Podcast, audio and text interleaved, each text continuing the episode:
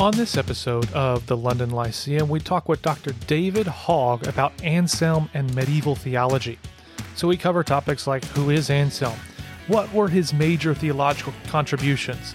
So then we talk about ontological argument, perfect being theology, atonement, beauty, and of course we just cover why should we care about medieval theology and what does that look like for the local church and beyond. As always, if you have thoughts about the episode or ideas or requests for the show in general, hit us up Twitter, Facebook, Instagram, or you can check us out at our website, thelondonlyceum.com, and you can contact us there. Now, for the only analytic, Baptist, and confessional podcast on the planet, we think this one's going to get you thinking. I'd like to welcome all of our listeners to another episode of the London Lyceum, where podcast is devoted to thinking, but we don't want to just think, we want to think well. And we want to do that by creating an intellectual culture, hopefully, of charity, curiosity, critical thinking, and cheerful confessionalism. And as you'll note, I'm one of your hosts, Jordan Steffaniak, and I've got a host next to me who's my oldest son. So maybe you'll hear him laugh a little bit throughout because he sees his, his picture. Uh, and we also have Brandon with us. Yep. Brandon, you can introduce yourself. Sorry, uh, I, yeah, I took derailed you. you. You, you, yeah, you messed me up totally, but that's okay. I, am your, your, your co-host, Brandon Askew. You know, it, has been a while since we've recorded. We record in bunches, so this is kind of like one of our first times back. So this is we'll see how it goes. But we've got a, an awesome guest for you guys today, and that's Dr. David Hogg. Um, I think he's probably one of the few, uh, I guess, medievalists that's an evangelical that is out there. So I'm really looking forward to talking to him. Uh, but I imagine there's probably a good swath of our listeners who don't know who you are, Dr. Hogg. So maybe you give us a little bit of background on who you are and how you got interested in medieval theology, particularly given that you're an evangelical. Yeah, sure. Thanks for having me. I appreciate this opportunity to uh, to chat with you guys. Um, I was born and, and raised in Toronto, uh, and uh, as a result of that, I went to the University of Toronto where I studied history. And for anyone who knows the world of history and specifically medieval history, you'll know that the Pontifical Institute for Medieval Studies exists at Toronto, uh, which basically is a fancy way of saying it's one of uh, one of the, the really great uh, medieval history programs uh, in the world, quite frankly. But anyway, as a result of that, I studied under some really great professors who they're the ones who can be blamed for my my initial interest in the medieval period. Uh, when I went on to Westminster Seminary to study theology, um, I, I, clearly remember Sinclair Ferguson uh, lecturing on the doctrine of God, and as part of that, he passed over or, or, walked us through Anselm of Canterbury. And I think that's the first time I began to, to wonder who is this guy. And uh, he intrigued me very much. So when the opportunity came for me to pursue a PhD at St. Andrews, I decided to put my undergraduate history together with my um, MDiv theology, and and I ended up studying Anselm of Canterbury and uh, medieval theology. So that's that's how I came to it. I think that's I came to it honestly, but I enjoyed it and still do. All right, Dr. Hogg. Well, thanks again for for giving us some time. Let's just start with um, maybe a biographical sketch of, of who Anselm is. Uh, help us to get to know him a little bit better before we uh, get into some of his theological contributions. Yeah, sure. So Anselm, I think it's actually fair to say that Anselm began life as a troubled youth.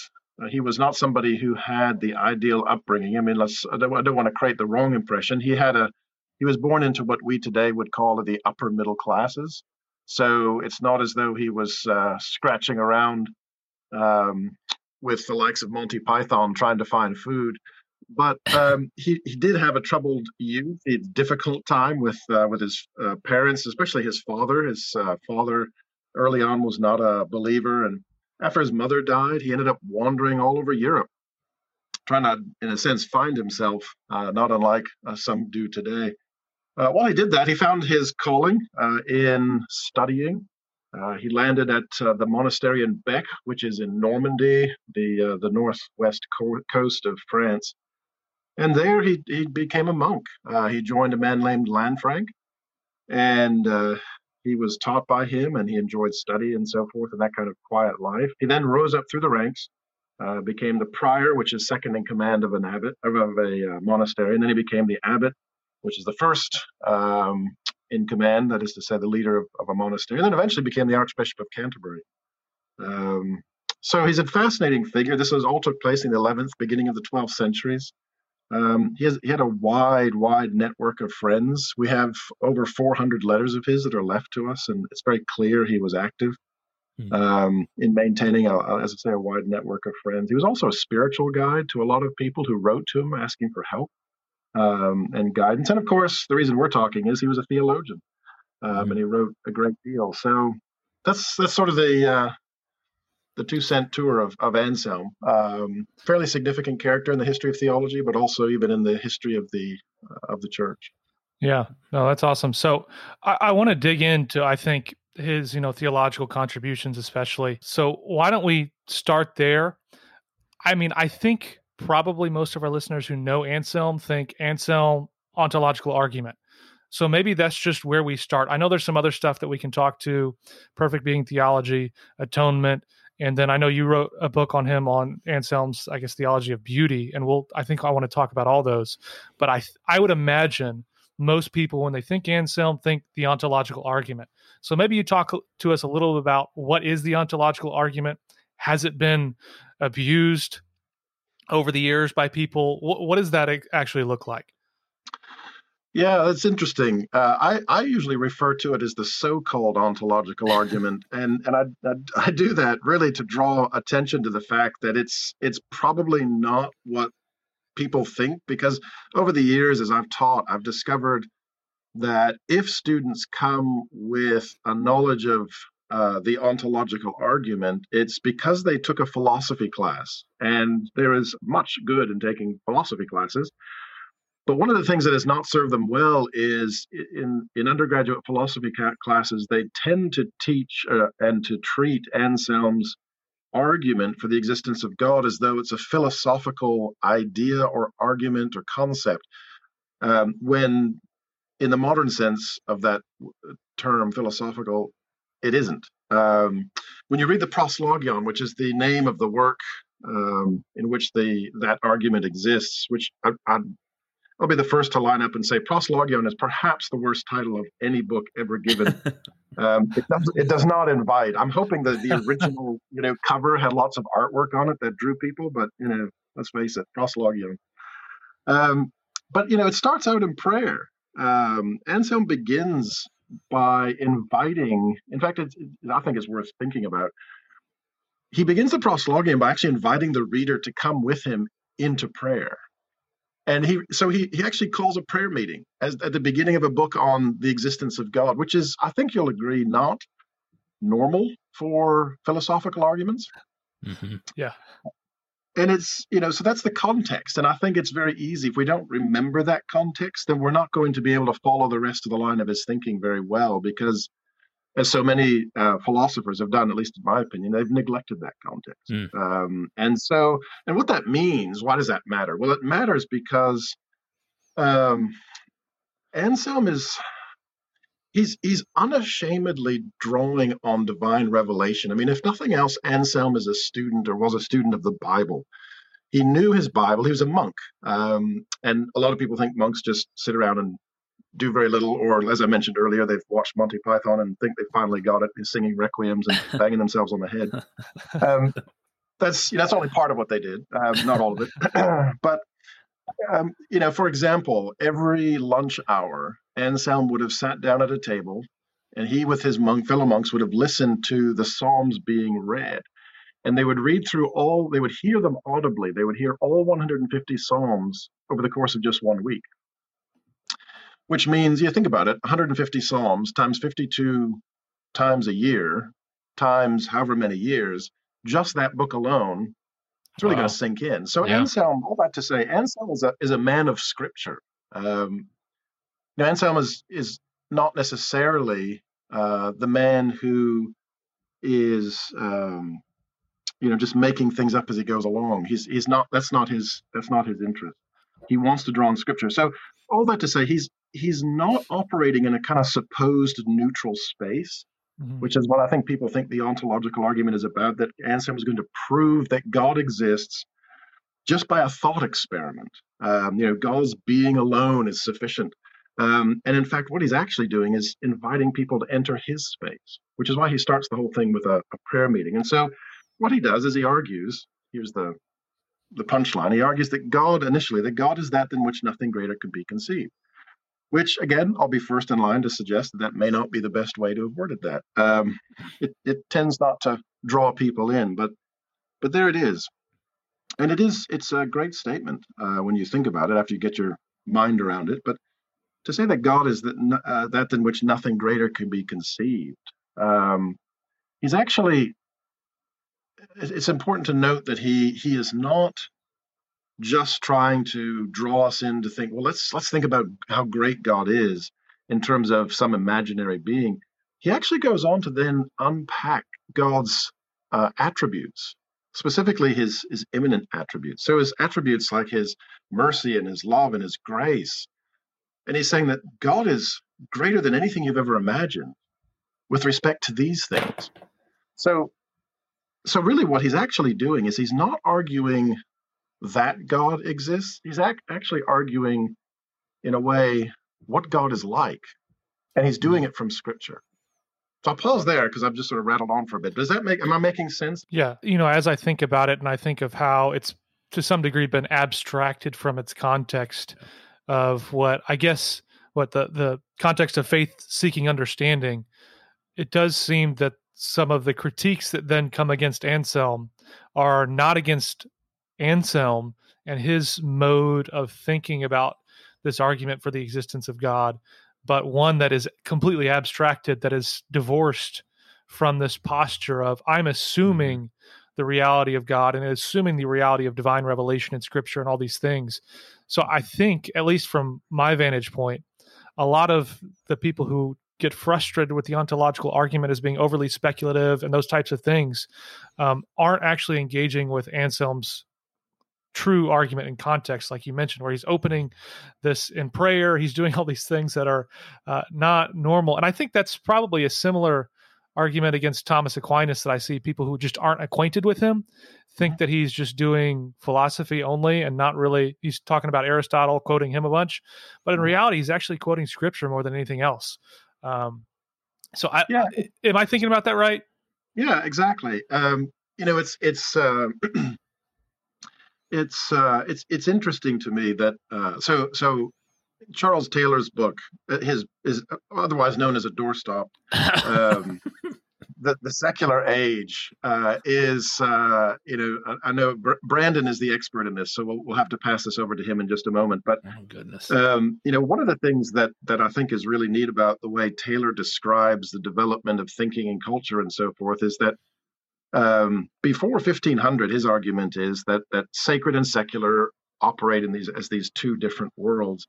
Um, and then somewhere along the line, um, we have this notion of the of the neutral space to which we can all come, and we have this sort of neutral ground, and that eventually gives way to other things in the you know later on. But I think one of the the things that I think Taylor's right that a lot of our thinking is actually centered around the fact that there's this neutral ground, this neutral space at which we can all come and have a conversation. And the the difficulty with that when in approaching Anselm is he didn't believe that. Anselm didn't believe for a second that there was a neutral space that we could all, an a-religious neutral space that um, that we could all occupy. And that's why he begins with an invitation. I mean, for them, anytime you talk about God, the, the assumption is that that you have to enter into God's space. You're not entering into a neutral space to talk about God. And so, you know, the, for Anselm, it's just he's he's basically saying you have to come over here to talk about God. I can't go over to you where you assume God doesn't exist because you've already you've already decided the case. So, Dr. Hogg, it might be helpful if you would um, if you could maybe walk us through how Anselm understood the relationship between faith and reason, like is is faith at the service of reason or is reason at the service of faith, and and how did his view compare with maybe some other names that we'd be familiar with um, in the medieval era, and then how does it compare to what you see as maybe the prevailing understanding today? It's a good question. Um, the the way that Anselm and his uh, medieval confreres would have thought about faith and reason, for the most part, is that faith is the context in which reason operates. Um, that's, of course, very different from the way most people today think about the relationship between the two. Usually, you'll find that people will make the argument that reason is the context, the bigger context in which faith or faiths plural, or religious belief operates. In other words, today the prevailing view is that our rationality, uh, usually described as scientific inquiry and understanding and so forth, these are the things that are really that really matter. And then faith is supposed to find its place in that. Well, in the medieval period in Europe, this is the exact opposite. Um, perhaps the most famous, uh, well, several famous examples. Um, Anselm, of course, is certainly one. As I already noted, the uh, you know he begins his his argument for how God is by inviting us all into his prayer meeting. Um, that's clearly a, a, context of faith that is then going to uh, address questions of reason. Um, but this it's also true with uh, Bernard of Clairvaux and a guy named Peter Abelard. It's rather famous, at least within medieval history, rather famous exchange. Peter Abelard, for anyone who doesn't know, was uh, a very much younger contemporary of uh, of Anselm of Canterbury. the two of them, as far as I know, probably never met, uh, although we can't say that for sure. But at any rate, uh, Peter Abelard was a precocious, um, though very intelligent man who wrote a whole lot of things. He wrote and made three attempts at writing a systematic theology, all of which failed because he got a little bogged down in a little thing called heresy. But that put that aside for just a moment. Um, he he actually argued he tried to make the case that reason is actually the the the thing that matters most. And a man named bernard of clairvaux who in his day in the uh, in the 12th century was probably the preeminent theologian uh, he is a little bit comes a little bit later than anselm and and um, tremendous leader in the church and even in european society. He took peter abelard to task and, and abelard was actually brought before a, a council to answer charges. Now, partly because he did have some strange views of the Trinity, uh, but also because there was this question of how can you honestly say that human reason is the biggest context, is the most important context into which faith must fit? Because that says a, that puts a great deal of weight uh, that cannot be sustained on the genius, brilliance, and quite frankly, omniscience of humanity. And uh, so Abelard was taken to task on that, and, and you, as you can imagine, it didn't go well for him. Uh, but that would be the, the difference between the two. Medieval period, faith is the context in which reason operates, and that's simply because faith looks to God and assumes that God is the one who knows in ways that we don't, and so his his uh, revelation and our faith in it um, is is important. Yeah, I think that's an Does easy that way to remember it. Um, just you know, remembering which one is the context and and you know that kind of sets the stage for how the other operates. So that's a helpful way to remember it, I think. Mm-hmm. Yeah, I when I think of Abelard, I can't help but think if he were in contemporary culture, man, he would be one of those lightning rod dudes on the internet uh, with his own like YouTube channel yeah, and this massive following. Yeah. He'd probably even have a friend in a podcast, you know, to interviewing people. I think that would probably be what he'd do. You know? That's awesome. So, Anselm, I think for at least for me, one of the other big things that comes to mind, and I think it probably goes along somewhat with the ontological argument, is just perfect being theology in general. I think when people think of perfect being theology, they probably think Anselm is one of the chief architects or practitioners. So maybe we talk a little bit about does it as far as what you understand perfect being theology to be, would Anselm be kind of the chief architect of that? And what does that look like for him versus maybe contemporary context? I don't know how familiar you are with contemporary stuff, so we don't have to go that route if you don't want to. So we can just talk Anselm if that if that makes sense. Yeah, sure. I mean, uh, of course, you know, we recognize that uh, all theology written after Anselm is really just rumor. Um, the, the, it was the height of you know everything with Anselm, but um, but yeah, no, I think um, Anselm, you know, the, the whole notion of of um, perfect being theology, it makes sense to ground it in Anselm in a way that you might not ground it in in Aquinas, um, uh, at least first, at any rate, um, or or even you know, as we've mentioned, Bernard of Clairvaux or the Victorines or anyone like that. But um, and and it's the, the, I suppose the thing that that I wrestle with is is Anselm's, of course, Anselm's concern was doxological. Um, and so to ground to use him as a grounding for perfect being theology is not necessarily inconsistent with what he said, but it doesn't necessarily um, reflect his chief aim, which was to glory and praise in God. Mm-hmm. Um, and sometimes I think that can get lost mm-hmm. in the mm-hmm. contemporary conversation. And and I think that's where Anselm would want to say, well, hold on a minute here. Remember, I've invited you to a prayer meeting, and that prayer meeting is actually turned in. By the time you get to the end of the proslogion, it's turned into a worship service. um, and so, you know, it's it's it's just a very different approach to what Anselm is doing. So I don't know if that if that addresses at least to begin with some of what you're what you're getting at. Yeah, I think so. I mean, I guess it just depends on what the person thinks of as perfect being theology. If it's simply just this minimal claim that we assume that God is the greatest possible or conceivable being, and therefore we can make judgments about other aspects of his divinity that aren't expressly laid down in scripture based upon this principle, mm-hmm. to me, it seems like that's something that Anselm would be doing. Mm-hmm. You know, God is eternity looks like X, Y, and Z because he's the greatest possible being. Mm-hmm. But if we take that and, and abstract that aw- apart from this and start using this as a paradigm apart from Scripture, mm-hmm. then that is not what he's doing. Yeah, and I think um, you know it's interesting because Anselm, in one sense, as you read him, you recognize that he's somebody who's not afraid of speculation. So you know, taking taking something and running with it a little bit. Um, but he's also somebody who is still remarkably grounded in divine revelation and seems a little bit uh, uncomfortable with leaving it. Um, mm.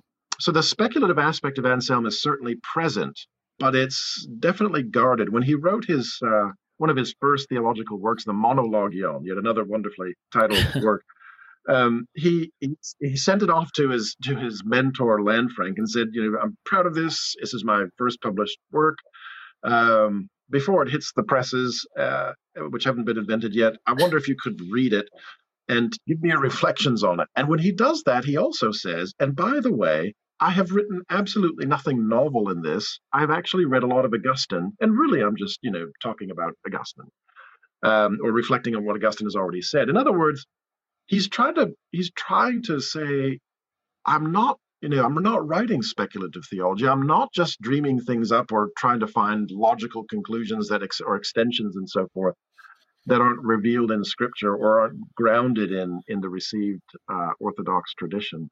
Um, but if you read the Monologion you realize, well, Anselm, you you actually have begun to do just that. Like you are beginning to push the boundaries a bit. So when I look at Anselm, I actually see somebody who wants to push the envelope a little bit. He wants to push the boundaries out uh, a little bit in, in different ways, but he's careful about how he does it. So he's a, he's a cautious theologian. Yeah, that makes sense. Let's um let's let's transition to his work on the atonement. So if, if I if I remember correctly, and you'll have to correct me if I'm wrong, but leading up to Anselm, the prevailing view on the atonement was was the ransom theory. And then he comes along and he does not like that at all. And he comes up uh, with his own theory, which um, most of us probably know as the satisfaction theory of the atonement. So maybe walk us through why he was not a fan of the ransom theory and then what exactly it is that he's trying to accomplish um, in, in his theory that he sets forth. Yeah. So the ransom theory, um, uh, the idea that, that uh, God had to pay a ransom to the devil because the devil, devil owned humanity because Adam and Eve basically sold themselves out to the devil in the garden. Um, Anselm actually never tells us why he doesn't like it. He's very, again, this is part of his caution. In the Cur Deus Homo, there is a, a kind of a reference for that that his uh, his interlocutor, that is to say, his student, uh, gives. He asks him a question. You know, what about this whole idea of the ransom? Paraphrasing, obviously.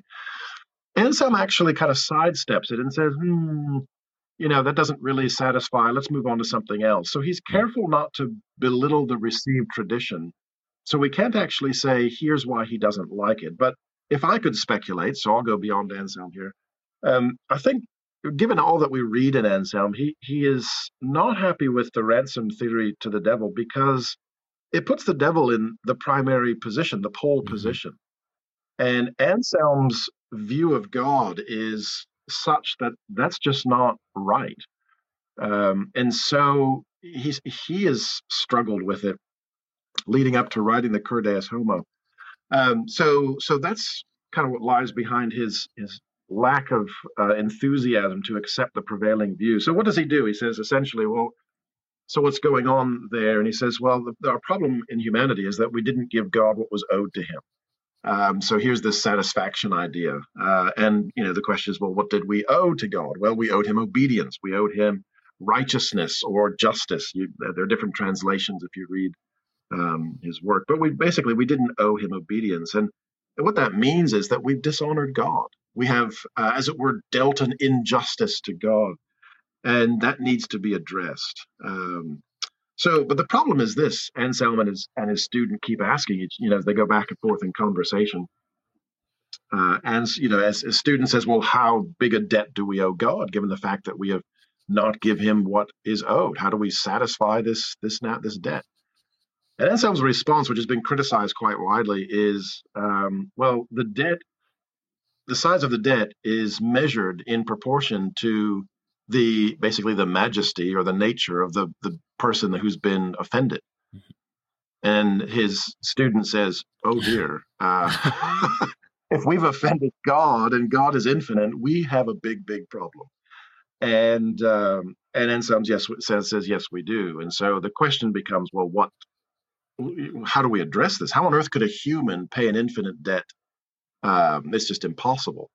And so that's where Anselm has to say, well, it looks to me, or it sounds to me like the only way out of this predicament, um, the only way for atonement or at one with uh, between humanity and deity, is if there was some being who was fully human to represent us and fully divine, not only to represent God, but to actually be somebody with an infinite uh, nature. Mm-hmm. And uh, and so that's how he arrives at the fact that you know the satisfaction theory of the atonement is uh, one in which the necessity of a God man is uh, is is shown, I think, in a fairly simple way. As a follow up to that, maybe like fast forwarding to the to the Reformation and you know the penal substitutionary atonement, how directly um, I, I, I think it probably goes without saying that penal substitutionary atonement is indebted to the satisfaction theory just as far as some of the assumptions that are laid in mm-hmm. place. But how much did did the theologians who who came up? Well, I don't want to say came up with, or who uh, formalized or um, however you want to put it, uh, penal substitutionary atonement. Did they draw on Anselm a lot directly, or was this kind of just sort of um, in the water that they swam in? So they just kind of you know took it and and changed something here, changed something there, and then it kind of became penal substitutionary atonement. Yeah, it, there's uh, there's there's I think say it's probably best to categorize or to, to describe this as uh, Anselm. When Anselm published his Cur Deus Homo in the early 12th century, it really marked a turn, a beginning of a turn uh, to a new way of thinking about the atonement. And so by the time you get to the Reformation, it really is in the air. Uh, and people are not going back and quoting Anselm um, it's kind of interesting. When Anselm published his Cur Deus Homo, it was very well received. It was copied. It was sent all over the place. People are reading this thing. They're interested in it. They're reacting to it. Uh, theologians immediately following Anselm uh, interacted with it. Uh, Aquinas interacts with the Anselm a little bit. Um, and so for some time there's that there's that engagement, and then Anselm's reputation just sort of gets becomes very quiet. People go on reading like as like today, people just go on reading other authors, newer people, what's going on, all the rest of it. Um, but by that time, Anselm's influence had uh, been quite profound in in shaping the way people approach the uh, the atonement. So by the time you, you get to the Reformation, again, nobody's quoting, at least I shouldn't say nobody, very few are, are really quoting or interacting directly or self consciously with Anselm. But the ways they're talking about the atonement are very much indebted to what mm-hmm. he wrote. Okay. So I, I did want to talk a little bit about you, you've got a book on Anselm and the beauty of theology, mm-hmm. which I just looked on Amazon. Costs like five thousand dollars. So yeah, if you want to, what is it? If you want paperback, it's seven hundred and ten dollars and ninety nine cents. That's pretty pretty reasonable, I, would imagine. Kindle is fourteen dollars. So. we won't be doing any giveaways on this. No giveaways? Are you kidding me? But uh, I do want to talk about it because I think you've got some interesting stuff in here. So the beatific vision is in here as well as some other interesting chapters. So maybe talk to us about what do you mean by the beauty of theology mm-hmm. and then i think i would be interested in his understanding of the beatific vision mm-hmm. So yeah um, beauty of theology meaning really what i'm doing there and um, you know what i've continued to try and, and do since uh, since that is to draw people's attention to the fact that, that beauty is a category in theology um, now that kind of has come and gone over the years. It's it's it's starting to come back a little bit now, um, more than it did say 20 or 30 years ago. But um, but the very the fact that that beauty is a is an important category in theology. So just as an example, um, in the Cur Deus Homo, as we just were finished talking about his uh, work on the uh, on the atonement, you know, basically that that work relies on what he keeps referring to as fittingness or appropriateness, or to use our uh, term, beauty. Um, so, just to give you an example, when he begins writing uh, in on the atonement, he says people will really appreciate the beauty of how God works when they realize or learn or are reminded that just as death um, was introduced into humanity through a man's disobedience, that would be Adam's disobedience, so life is given through a man's obedience, obviously, the life of Jesus. He goes on and says, and just as sin entered humanity through a woman, speaking of Eve as the uh, the first one to uh, to fall to the temptation of the devil, he says, so it's interesting that salvation also comes through a woman, speaking of Jesus being born of Mary and the fittingness that that, that should uh, take place in that way. And then and then he also says that the fall took place um, by Adam and Eve taking what hung on a tree, uh, the, fruit, uh, presumably, and and that redemption, therefore, is actually it's interesting that it's received from uh, uh for for people, uh, or it, it, it's made uh, a reality for people through receiving also what hung on a tree, specifically Christ. Mm. So those are just like three. Those are three little examples um, out of one work that show that for Anselm, beauty, God's beauty is not just oh wow, like there's a sunset, or fantastic, the universe is really incredible, or something like that. Beauty for him is is that God responds to sin in a way that is utterly appropriate, fitting, right, indeed beautiful. It's not. Um, so, just to give you an example, perhaps make this more concrete, many parents over the years, when when their children do what they shouldn't do, they they break a rule that's in the house. You know, there are no no cookies you know, before dinner or something like this. The child then is caught with their hand in the cookie jar, the crumbs all over their mouths, and all the rest of it. For the most part, most of us as parents um, tend to tend to um, bring about discipline or correction in a pretty bland, broad, and, and non-specific way. You know, maybe they get sent to their room, and this is how we deal with a lot of things, or you know, whatever. Whereas God never deals with with sin or with our weakness in that sort of bland way. And I have no idea how God would deal with me stealing cookies before dinner time. But however he did it, it would match the very thing that I did wrong if you see what I'm saying. And there's a kind Anselm sees a beauty in this that God is God is involved in every detail of even how he accomplishes our redemption. So that's that's a kind of a, a way to begin thinking about what I mean when I say that Anselm is concerned with um, with beauty, the beauty of theology, beauty in theology, beauty the way we should theologize. Um, another place where we see this is Anselm talks about the, the question, which is not unique to him, does the number of the redeemed, that is to say, the number of people who are saved, does that equal the number of uh, angels who fell and became demons?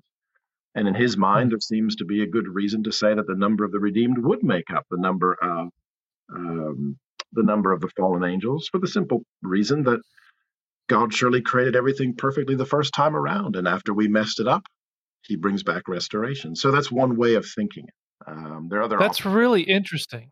Yeah. So for him, fittingness, appropriateness equals beauty. I had no idea, or is is it identical to beauty, or is it just a similar It's similar an aspect, words. Yeah, it's an aspect of of beauty. Okay. Um, and it's yeah. It, it seems that he's using it almost as it, like it, the examples you're giving. Beauty is almost like a symmetry mhm. where where it like fits together. I don't know how a good definition for it, but it's, it's just fascinating to me. Yeah, the question of of of uh, beauty being this this um, symmetry. Anyone who is, you have to be really committed. I'll tell you that much. Um, but if you read Hans Urs von Balthasar's Theological Aesthetics, which is actually like five or six volumes, um, one of those volumes does actually cover the medieval period. And so if you're really into the idea of beauty and theology and what that means and how that's fleshed out in this symmetry, this fittingness, this appropriateness, and so forth, uh, von Balthasar does a really great job of fleshing that out as a as a place to begin. But I, again, it comes with a caveat and a warning. It's it's not the sort of thing you read lightly before you go to bed. I wanted to ask you um, maybe a more broad question about the medieval period. Um, you know, what do you think that Baptists today um, can glean from medieval theology and maybe the way they interpreted the Bible? Um, not that they all interpreted the Bible the exactly the same way, but some of the principles they used, or um, the way they thought about God, just anything from medieval theology that you think is particularly lacking in, uh, for Baptists that we um, should probably try to retrieve. That's a good question. Um, there's a number of things, and and you know, one is hermeneutics, which I'll um, we can come back to that one. But one another one is actually theological method, and uh, what I mean by that is this actually comes from Aquinas. I love to um, to read this with people who've, who've not read Aquinas closely, or perhaps not even read him at all. If you take uh, Aquinas' Summa Theologica and you you begin just in those first few pages, you'll eventually come across a statement that is people can. It's only one sentence, but it's perhaps the crux of the whole opening section. Um, as he's been kind of building to this, and and what Aquinas essentially says is that God not only gives us the events that took place, and when he was writing the Bible, he not only gives us the events, but he also includes the meaning of those events for us. Now, that's really significant. It may be the sort of thing one has to sit and chew on for a little while, but God not only gives us the events, he gives us also the meaning of those events. And, and the reason I think this is really seminal in Thomas Aquinas' uh, theology, and in fact, our own theology today, is when we go to read the Bible, it's it's not that we go to the Bible and decide what the meaning is. It's that we go to the Bible to ask the Lord to en- enlighten us not only as to what His truth is, but in fact why He's giving us the events He is. Mm. And and so it's it's I think he's drawing Aquinas there is really essentially at base drawing on the uh, the Augustinian notion of Scripture interprets itself. But it's it's interesting because if you think about the modern I'll, the modern i don't know if i should pick on on just baptists or evangelicals at large but bible oh, just go for it yeah let's go for everybody we'll, we'll, we'll, offend everybody equally at once um, you know so you go to the modern bible study and somebody's beginning a book of the bible and uh, you know let's just um, you know choose one at random so somebody is is going to teach colossians let's say well in my experience you sit through the first the first Bible study, and what do you get? You get somebody who's going to show you a map. Where is Colossae? Somebody who's going to tell you about the background of Colossae and and you know first century uh, life in the Roman Empire and how this city is related to other cities and blah blah blah and on and on it goes. This sort of background information, as though this is like the, the, the seminal thing that you need to get. And then, ironically, the next week they begin teaching through the text as though everything they said the previous week doesn't matter. And the, the thing I find amusing about this is like they intuitively know that the background information is not nearly as important as just getting in the scripture and reading it for itself. And understanding that God has not only given us details, He has given us meaning and He has given us um, you know what we what we need. And and that's found within the text, not in some imagined history. Now, that's not to say that biblical backgrounds and history are unimportant and that sort of thing. They serve a certain purpose. But the purpose they serve with respect to interpretation is usually far less significant than what we imagine. And, and Aquinas understood that, and the medievals understood that. When you read a, a medieval Bible commentary, which I'm sure many have uh, do this regularly, but when you do that, um, you discover that they really are far more interested in well, how does this text relate to these seven other texts that also say the same thing? And they they start they they, they basically jump into the middle of what they see as a living conversation between Old and New Testament, or between Old Testament book, different Old Testament books, or different New Testament books. Um, so that that's a that's a good theological method that I think we today can come back to is recognizing that God hasn't just given us a bits of information that we go to and we collect, and then we try and find out the meaning some in some mystical way, or you know by going to backgrounds. He's actually given us both the events and the meaning of those events in the same text. So, in other words, God is completely sovereign in how He reveals Himself to us. Does that make sense? Yeah, yeah, it sense. does. Yep. Um, you want to jump back into the hermeneutics piece of it? Yeah, so the hermeneutics piece, which of course is related to theological method, um, you know, famously uh, starts with Origen. So this is a little bit pre-medieval, but you know, you have the fourfold method of interpretation, which is to say, uh, you, you read a text and you have the literal meaning, the moral meaning, the allegorical meaning, and what's called usually the anagogical meaning, which basically means the um, the future. I mean, the, the literal meaning uh, of a text does not mean literalistic. It's important to recognize that straight away. That that medieval scholars and theologians and pastors did not read in a literalistic fashion for the most part. What they read, they understood there are, are metaphors and similes, and there's imagery and there's poetry, and you you treat all those things, you know, in, in their own terms. So literal meaning simply recognizes these realities. Moral meaning, of course, was why does this matter? Um, how does this change who I am? And then the allegorical, yes, I have to admit that on the one hand, there are theologians in the Middle Ages who went crazy, and in the ancient church who went a little nuts. Origen was probably chief among them. Um, but for the most part, you actually find a very strong line of interpretation where the allegorical actually means it would be better labeled Christological.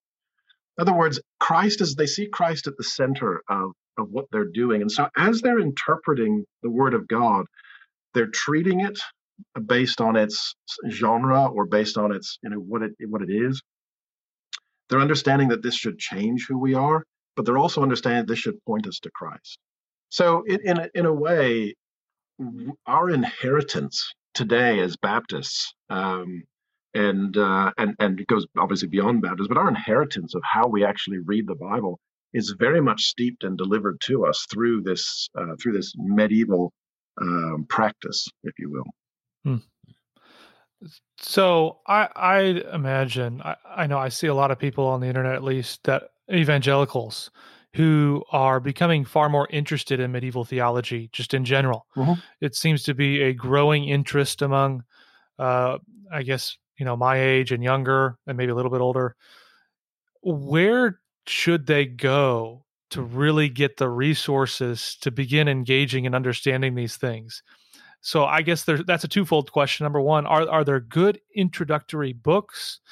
And then number two, if there are people out there who want to begin really studying these things, maybe at an academic level, are there evangelical institutions they can be a part of to learn this, or are do they have to go to other types of institutions, whether that's overseas or somewhere else? Yeah, so the um, there are some good resources. Um, uh, so uh, Levy, I'm trying to think, is it Christopher Levy? Um, has written a, a book called uh, Introducing uh, Medieval Biblical Interpretation, or an introduction to medieval um, biblical interpretation, and it, that's a really great resource. Um, he takes his time. He goes uh, and, and, he walks through. He doesn't. He doesn't assume too much. At least I don't think he does. Um, but he walks people through. Here's here is how the, Bible was interpreted interpreted in the in the medieval period, and it's very helpfully um, done. Another good introduction is um, another uh, by, and I'm gonna. Um, I have no idea how to pronounce his last name. It's Van Nieuwenhove. Um, is that a Calvin? It's N. I think it's N I E U.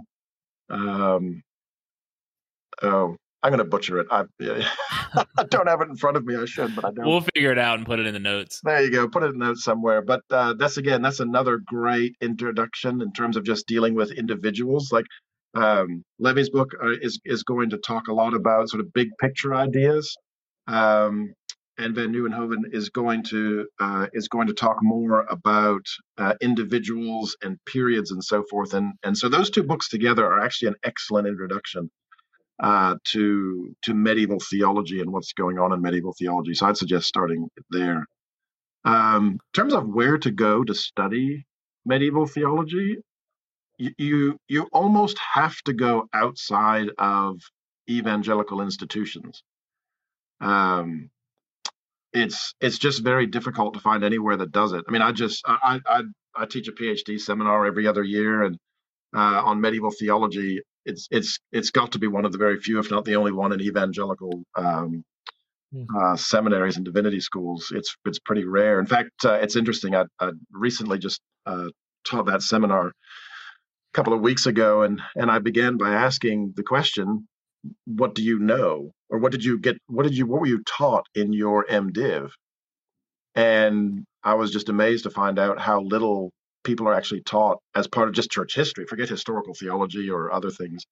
Um, so there's really not a lot there. So so secular universities, as we might call them, um, are usually the best place to go, which means you aren't necessarily going to find like-minded evangelicals, um, but you will find men and women who are fantastic and marvelous and you know well read and very thoughtful and tremendously helpful. Um, I did my degree at St Andrews, still a good place to go. Um, you know, Fordham University uh, is uh, is a Catholic university, but there are some really top-rate scholars there.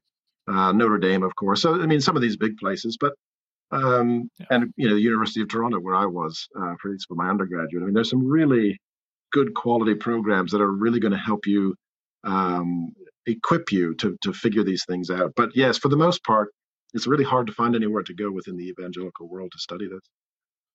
Yeah, it makes sense. I mean, I, I think you mentioned seminary mm-hmm. training on this. I think back, I had two church history seminars, or I guess not seminars, courses that I had to take. Mm-hmm. And I'm pretty sure medieval theology made up about like one week yeah. of church history one. yeah. You know, it's like on at the end. Yep. So I, I think you're absolutely right that there does seem to be a vacuum mm-hmm. uh, for this area, but I think there's really is a hunger for people who are interested in it. So maybe from your perspective, if, if we want to recover the wisdom that is in the medieval period, what can we practically do? It, so maybe on a church level, what can a church do to help expose people to the riches that are here in this medieval period, and maybe more on our own institutions? How do we recover a care for the medieval period? Yeah, that's a that's a, a good and challenging question. Um, you know, one of the things that I have discovered over the years is at least on the institutional side, if we look at that before we turn to the church side of things, on the institutional side, academically speaking, um, there's it seems as though within evangelical institutions there is a kind of a pre-programmed bias against anything medieval and I understand why. The reason is is that we value the Reformation so highly, and I think the Reformation was a wonderful period with lots of great characters and and some tremendous theology. Absolutely. I think the irony of that is that the reformers did theology on the shoulders of their medieval forebears and and then we've come along and said well let's just pay attention to the to the reformers and not to the medieval theologians. And what that's done is is created this vacuum but it's also created like i say a kind of pre-programmed notion that well why would i as a student why would i take medieval history or medieval theology or something like that?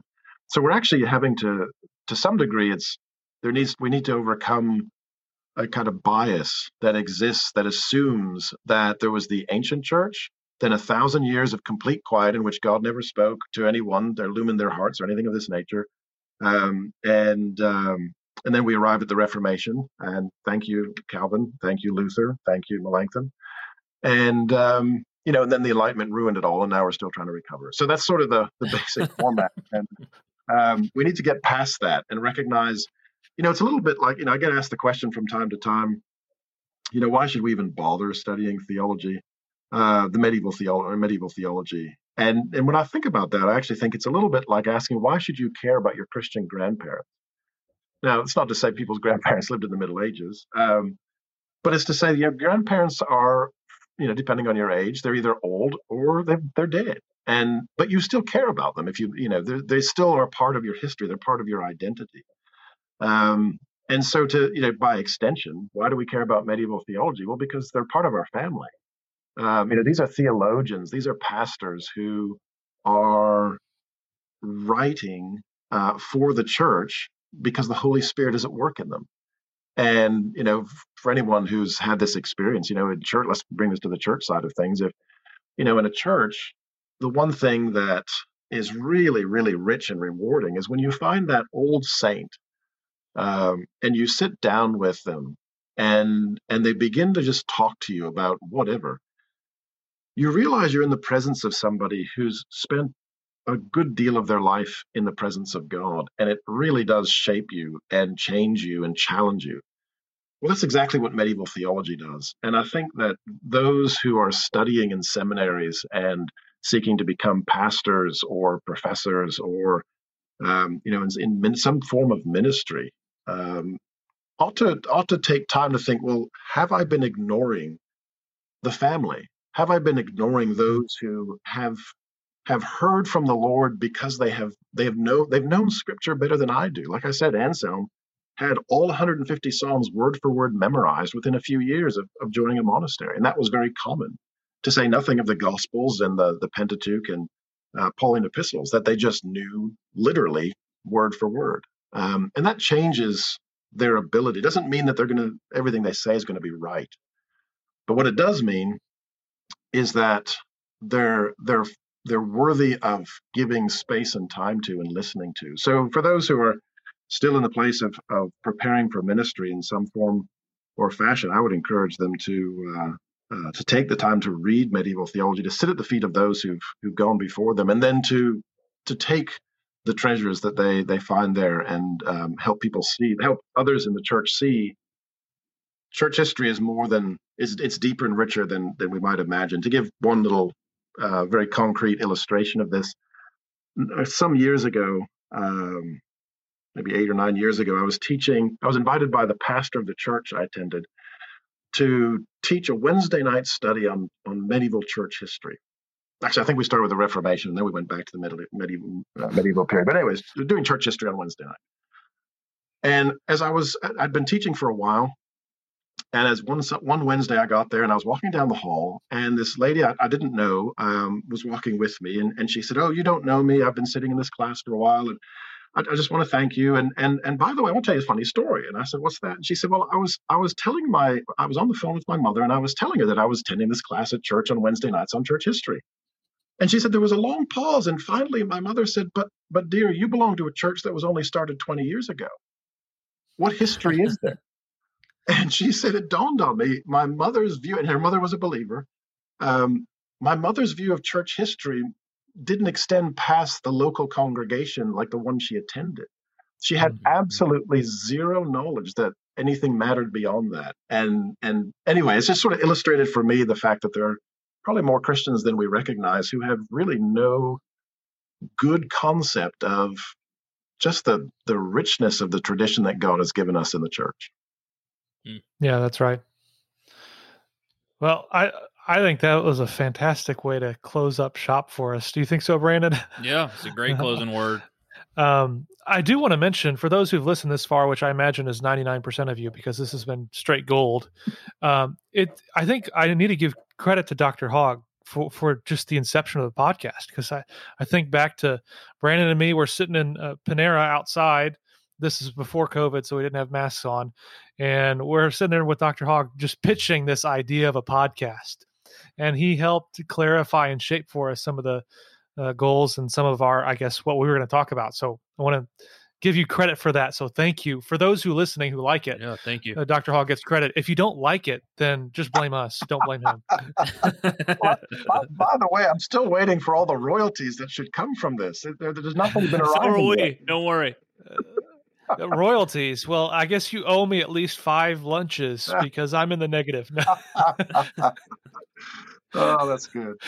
Well, thanks, guys. Awesome. I really well, appreciate it. Uh, Yeah, Dr. Hogg, it, do you have a website or anything at all where people could connect with you and follow the stuff that you're doing, or are you some some of our guests are total online hermits, and that's fine. Mm-hmm. But I think a lot of people like to follow our guests. So, do you have anything at all? You know, I, I don't. Um, I'm I'm thoroughly medieval um, in that regard. Um, but you know, maybe I should start something. You, you, you planted a seed in my head. So if I do, I'll let you guys know, and then you can pass the word along. Awesome. Well, I want to thank you for taking the time to talk with us. I think this has been great, uh, and everybody who's been listening, I, I, encourage you to. I mean, I guess you can you can get the Kindle version of Dr. Hogg's book for fourteen dollars. That's that's not bad. That's chump change.